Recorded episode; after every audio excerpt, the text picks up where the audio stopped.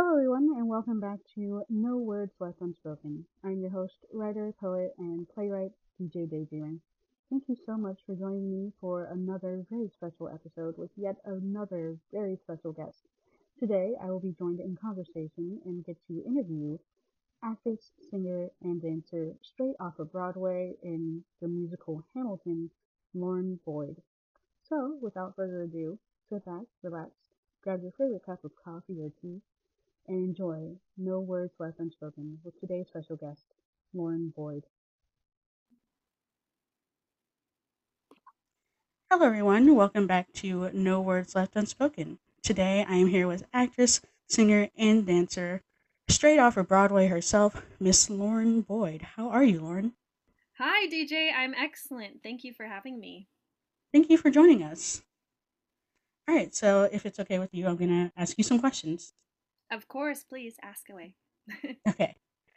Um, so let's start with your story. What influenced you to become an actor or what drew you to theater? Well, I always loved dancing. I was a really shy kid, and I felt like dancing was the best way I could express myself. So I ended up becoming a dancer first and trained as a classical ballet dancer all the way up until about high school. And that's finally when I transitioned into musical theater because I knew that I loved jazz and tap and hip hop as well, and all of these types of dance. I wanted to encompass it all. And that's when I started auditioning for musical theater and then slowly but surely, you know, made my way into that realm. But what was great was I had that ballet training and that technique with me to really, you know, stand out for those auditions. Excellent, excellent. Um, what is your favorite aspect of theater? Do you prefer dancing, acting, or singing more, or do you love all of them equally? Ooh, that's a tough one. Um, you know, I I probably would have said dancing, you know, a few years ago, but you can't have dancing without good acting. Like you have to be a storyteller. I think that's true for any dancer, whether they're in musical theater or not. If they're in ballet, they're storytelling. They're, you know, being the swan in Swan Lake and, you know, having all of these emotions. And then more recently, I've fallen in love with um, with singing because I, I also understudy Miss Peggy Mariah. And so I get to do that as well. And that's been really fun to tap into and explore that character and learn how much um, singing and, and vocal storytelling is just as important as you know movement storytelling and acting storytelling storytelling. Um, so i i would say probably all three like they can't co- coexist without each other. They really need um, every one of them to be you know expressed and to tell the beautiful story that we say you know eight times a week and there's you know there's different types of storytelling like art and you know podcasts and all of these things. Like you can tell many many stories many different ways. I would totally agree. Um, that's one of the great things about the arts. There are so many different ways to tell so many different stories. And that's the great thing about being multi-talented too. You have your choice of how you want to tell a story. Um, you can tell it in a lot of different ways. And I think that's really cool. And I definitely love the blend of bringing all of those ways together and telling one great, beautiful story. I always found that very beautiful and very inspiring. Thank you. Yes, it's kind of like being able to speak many different languages. You know, like I I can speak at least 3 languages and and maybe you speak 3 or 4. Like that's that's awesome because then we can relate to everybody around us who speaks the same language. Or if they don't, they can still look at it and think it's beautiful. Yes, absolutely. Um, so we know you've been in Hamilton, mm-hmm. and that's been great. Um, but tell me about some other productions you've been in before we talk about Hamilton. Of course, yeah. I was in the first national tour of West Side Story, so that was the last production that Arthur Laurents had worked on before he passed, and he was the writer of West Side Story, um, the original writer. And we also got to um, meet Leonard Bernstein's son. So he was in the rehearsals with us, and that was super exciting. That was my first kind of real gig in New York City.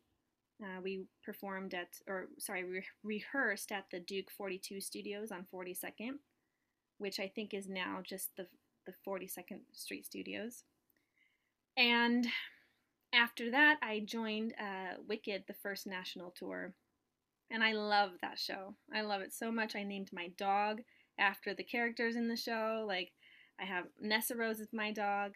Um, and then she had puppies, Fiyero and Elphaba. So, big, big fan.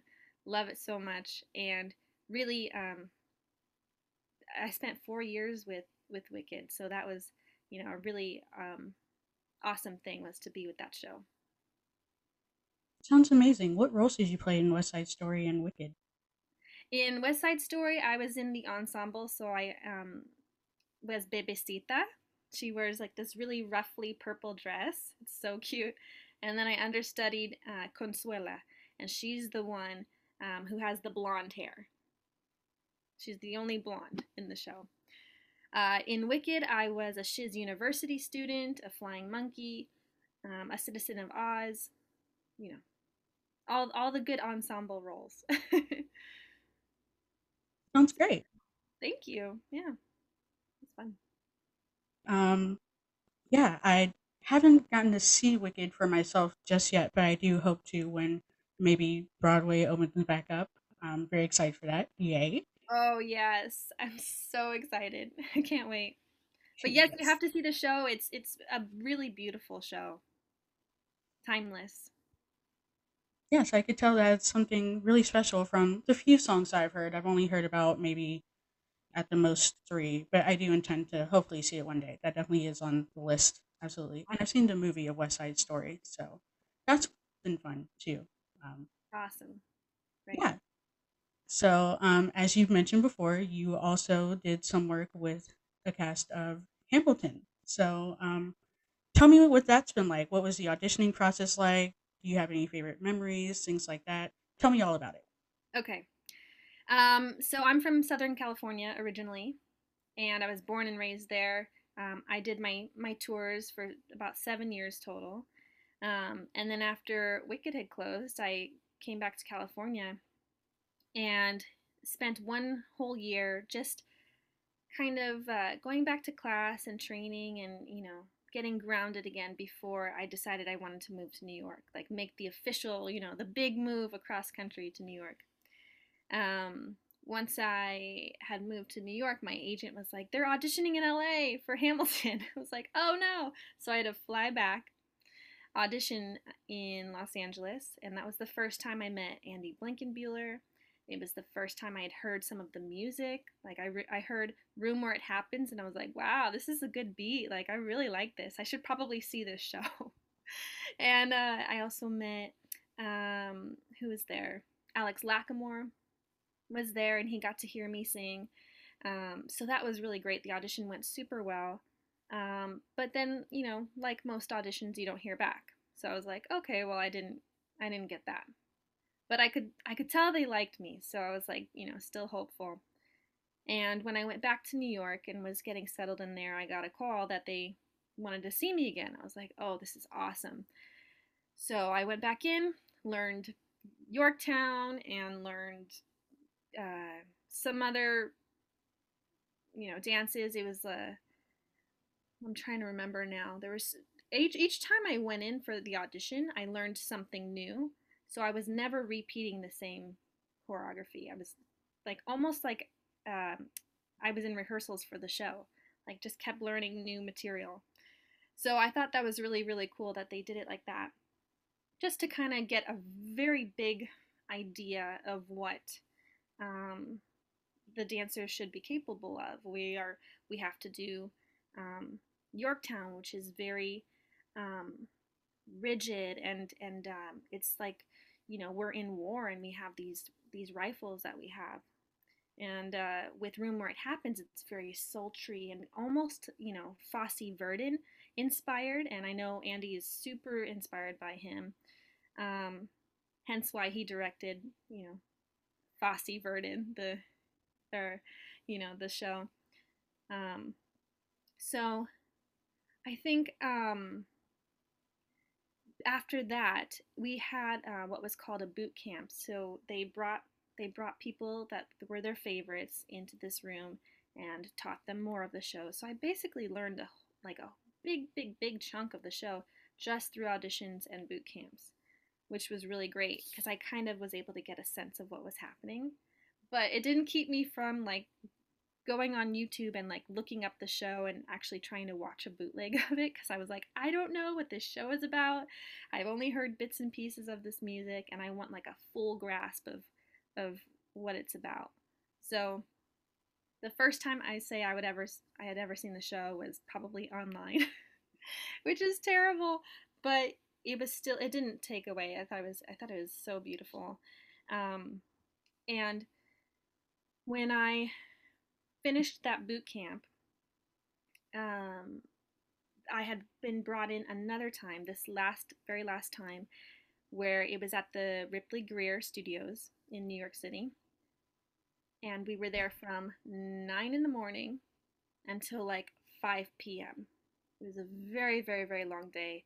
We got to work with other dancers, do partnering, things like that, people that they really were considering, right? And then at the end of it, um, they bring me in to sing. So I'm singing with Alex Lacamoire. And he's like, okay, sing, sing higher and sing higher. And they kept having me sing higher. And I was like, what are you doing to me? I guess he wanted to see, you know, my range or something. Um, but it was really cool because they really want us to succeed. You know, the the faster they cast a show, the the better, right? It saves saves them time and money and energy. So I finish, you know, my singing portion. I leave, and they bring me back in and they say, okay, when are you available for a fitting? And I was like, okay.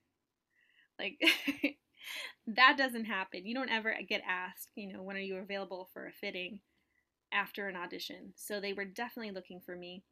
Um, they had told me, my agent had told me that they were looking for someone um, to fill like last minute. I guess because um, Carleigh Bettiol, the original woman one, she was had just put her notice in or something like that, something to that effect. And so they were like scrambling, you know, to to find someone that could fit the role. And that was me. So I was super grateful. I, I heard when I was flying actually back home to California for a wedding and I land and I see a missed call from my agent. I was like, oh my goodness. And I ans- I called her back right away and she was like, You're gonna make your Broadway debut in Hamilton. And I was like, Oh my gosh, I started crying and you know, just so exciting. And the, the poor woman next to me is like looking at me like, Are you okay? and I just, you know, it was just a moment of just joy because of all of the hard work and all of the auditions. And I want to say from the very first audition, which was in April of 2016 till I got hired was around October. So many, many months of just like hoping and wishing and praying that I got the show. And I did. So pretty that cool. sounds incredible. Thank you. I gave you the long winded version. Usually I cut it short, but I got time. yeah, I love it. It's a, it's a it's my story, so I I think it's pretty cool. It's very inspiring. Thank you so much for sharing that. Of course, yeah. Anytime. Um, yeah, I find that incredibly moving because there are so many people, even today, who see shows and see, you know, people do their thing on Broadway and they think that can never be them. They think it can never happen to them. They're like, yeah, that's only for like good people, or they seem so intimidated. And you know, even young people dream of being on stage. I know I personally have. I've dreamed of being on stage and even writing plays. I've been writing plays since I was eight, and I've dreamed of being on stage since I was uh, about four, really, saw the movie musical Dreamgirls for the first time and That's wanting that to be me. um, so, what advice would you give to young people or to people who want that to be them but are too scared or too intimidated or feel like they're not good enough or their self esteem is a little low and they feel like that couldn't be? Um, that is definitely a reality. And I want to encourage them because even to this day I I get low self-esteem and I think I can't do it. And I think what makes a difference between someone who actually pushes through and succeeds and someone who gives into that fear is exactly that. They're giving into that fear. They're giving into the the the thoughts that they can't do it and they're not good enough. But I'm here to tell you if you want it bad enough, you you can do it. My favorite quote is hard work beats talent when talent doesn't work hard. And there's a lot of talented people out in this world who just don't work hard, you know? So if you have that drive and you have that passion and you have that want, I say keep going, keep fighting. There's gonna, there's tons of people who are going to resist and say no, you can't do it. Again, even now I'm getting that. I'm getting people who give the pushback and say, "No, you can't do it." But um just keep going. Honestly, I I can't picture my life any different because you know, seeing Wicked, I was in the nosebleed section, the very, very last row of the Pantages Theater, watching this show, and there was this stirring in my in my gut, in my soul, that was like, I need to be in this show. I have to. Like, there's no other choice. And for me, that's what really gave me the desire and the push to go through. I probably auditioned for Wicked maybe six or seven times, and each time they cut me. And that that was no was not an answer for me. Like I I just knew I was going to be in that show and so I kept going up to them afterwards and being like, "Okay, I know I got cut. What can I work on for next time?" And each time I went in, they told me something different. You know, "Oh, you can work on this. You can work on this." And uh, one specific time they said, "Oh, you're too young." And I was like, "Okay, I can work on that." You know, like there's small little things that that you learn and if you don't fail, you won't learn them. So I definitely, you know, encourage people to fail, but then also to get right back up and and push again because it's it's it makes a difference between the people who stay down. They feel like they failed and they stay down. And then they they resort to, you know, doing something that's easy.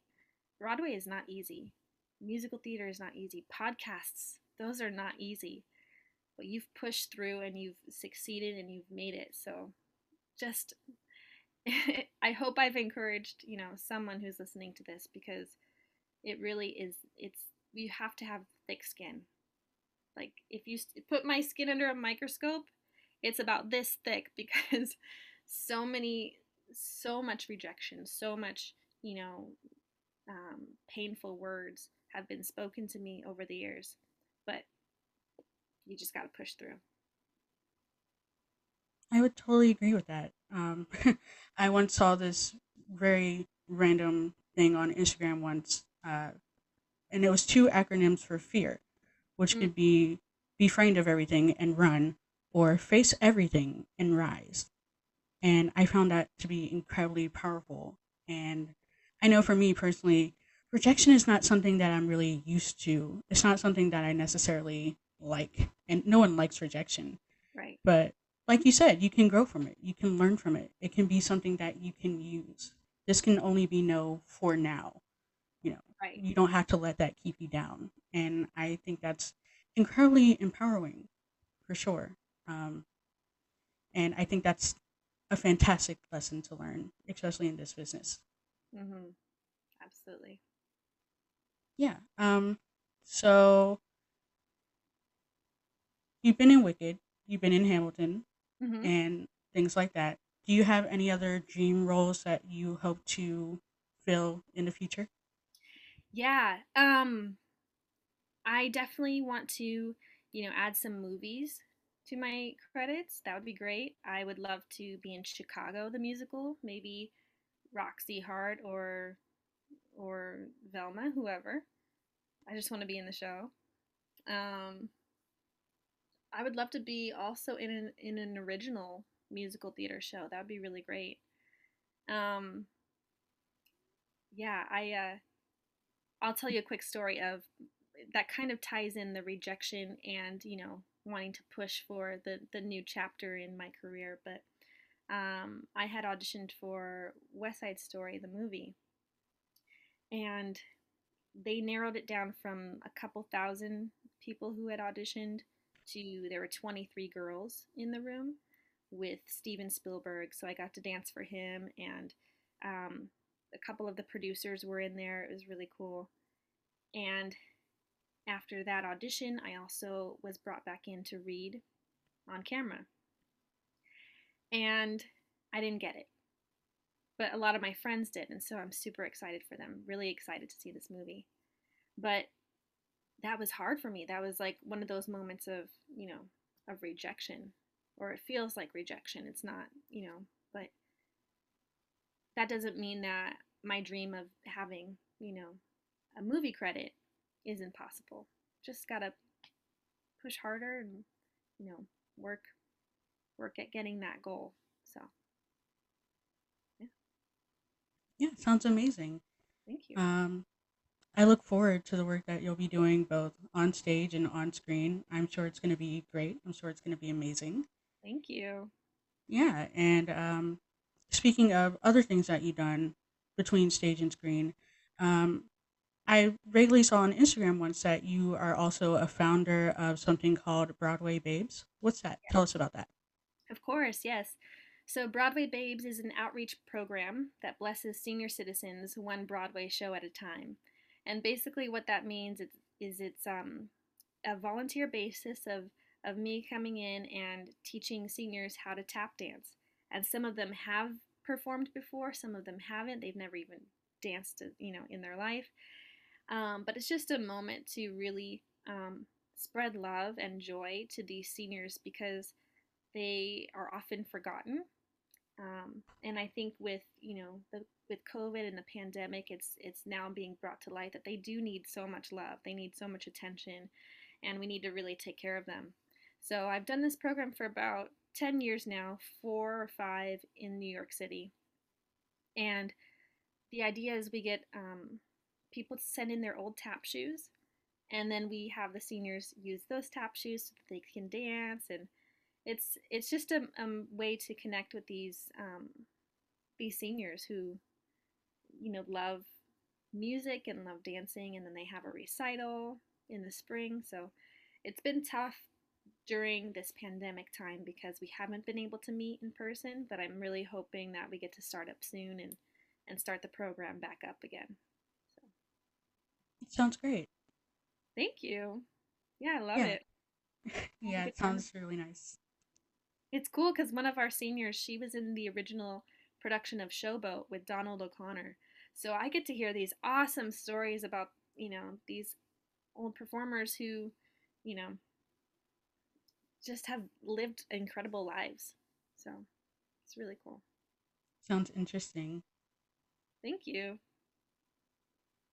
Um, so as someone on Broadway and knowing that Broadway is coming back and all, Mhm. um, are there any hopes that you have for the future of Broadway, or what do you hope to see going forward in Broadway or on stage in general?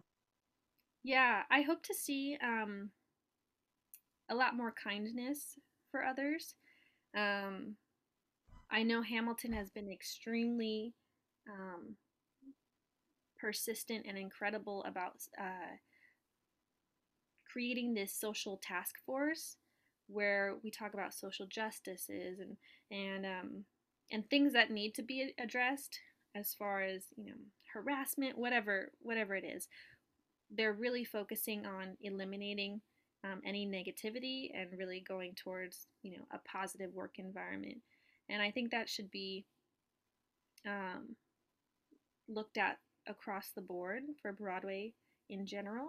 And I think they're doing a really good job of, of doing that. This is a great time to reset and start over and come back to work with really um, with ways to encourage their employees to stay kind and nice and joyful. And you would think that would be a really easy thing, but you know, maybe with all of you know, I'm not trying to make excuses, but maybe with the fear that's involved of, you know, rejection and things like that, people, you know, come across with this kind of defense mechanism. So let's hope that it doesn't it doesn't go back to what it was. It continues to push forward and and create this this new movement of, you know, care and love for others. Absolutely. Um, I hope all the exact same things for the future of Broadway. Um, and I'm also still very excited because there are lots of new stories coming to the stage also. Yes. And I love that. I love seeing new stories. I want more stories. I want more stories featuring people of color and Mhm. different um, races and sexual orientations and things like that. I wish all of that for not only Broadway, but for stages all across the world, really, because Mhm. I believe we need that now more than ever. And I feel like that's something important that we should definitely be looking at. Absolutely. And maybe DJ, you're the the person to write that story. Wouldn't that be cool? That would be. I I wouldn't mind grabbing a Tony or something like that, you know? Yeah, that's on my list as well. Get a Tony. Like your your dream list can be, you know, miles long, but make it specific. That's the important thing. yes. Yeah. All right. Um so what else inspires you to keep going in this industry? Is there anything that um acts as a sort of main motivation for you? Yeah, it's it's the fans. They they love this show so much. They they spend their money and their time and their efforts to come see us perform, and that's really humbling. And so I try to make sure to um, sign the playbills after every show, like even even though I'm tired. And you know I don't do it every night because there are times where I just need to go home. But I really try to make an effort to sign the playbills because without the audience, we wouldn't have a story to tell too. You know, so they're they're the most important. And I've had people fly from the Philippines and fly from Australia just to come see us. And again, that's like I, I it's super humbling. And I used to be the audience member, the the one on the other side of the gate, you know, getting those autographs. And so I think it's super important to connect with them. And now with, you know, us coming back, I don't know that we're going to be able to do that to sign playbills. Um, so connecting with the audience through social media is like super convenient, super cool. You know, they can ask me their questions. We can meet virtually, DJ. That's so awesome. I hope to meet you in person, but you know, obviously safely, as cour- of course. Um, so that's that's probably um, you know the future of being able to connect with fans is is through social media. So yeah, if you want to, anybody wants to hit me up on the DMs, feel free. I I try to make sure to contact um, or to reply to everybody. That's fantastic. Um, and that's one of the things that I loved about us getting to meet um, because it was really just a shot in the dark for me. I've slid into so many DMs to get guests for the podcast and everything like that. And a lot of them have been wild shots in the dark. And honestly, I don't, I try not to get my hopes up too high because if I get my hopes up too high and never get a response, then that's, you know, a bummer. It's very disappointing. So I try not to get my hopes up too high um, but also, when I do get that response, the feeling is absolutely incredible. So, Yeah. thank you for responding. Um, yeah, and DJ, I mean, you've been persistent and, you know, that's uh, like how many times have you gotten, I guess, rejected, you could say? Like probably more than the times you get, you know, responses. So yes. that's, that's just another great accomplishment for you. So awesome job. Thank you. Thank You're you. welcome. It's definitely been a challenge for sure. Um, not only doing the podcast, but um, like I said, I write plays. I've been writing plays for Mhm. almost 11 years now. It'll be going on 11 in August. Awesome. Um, I still remember almost the exact sort of time in my life when I started writing plays as an eight year old. um, and that journey and things like that. There have been highs and lows with that too. Um, I still have yet to get a play of mine actually on an actual stage, but I do hope to do that that would be incredible. I have so many good stories to tell. Um, so many interesting things, some of which I'll even share here on the podcast. Um, you never know what season three might bring. That would be awesome. If you ever need a reader, I will happily read for you. I actually do, so that would be fantastic. Thank you. Of course, I know for writers, they're like, I just need people to read my stuff. yes. Yeah. Um, yeah, that really is a writer's bread and butter. like getting people to read their stuff and getting it, you know, just to hear it from someone who's not us, you know, because we know what we think. Yeah. You're like, oh, it sounds great when I read it, you know? Yeah. Someone else is like, oh, okay. yeah, Yeah. I get it. Totally. Yeah, like I know how I want it to sound and I know what I'm envisioning for it, but you know, it might sound different to a director or an actor or a music director or choreographer or things like that. Yeah. Exactly. Everyone has a different opinion, so it's good to get different voices that aren't ones in your head, essentially.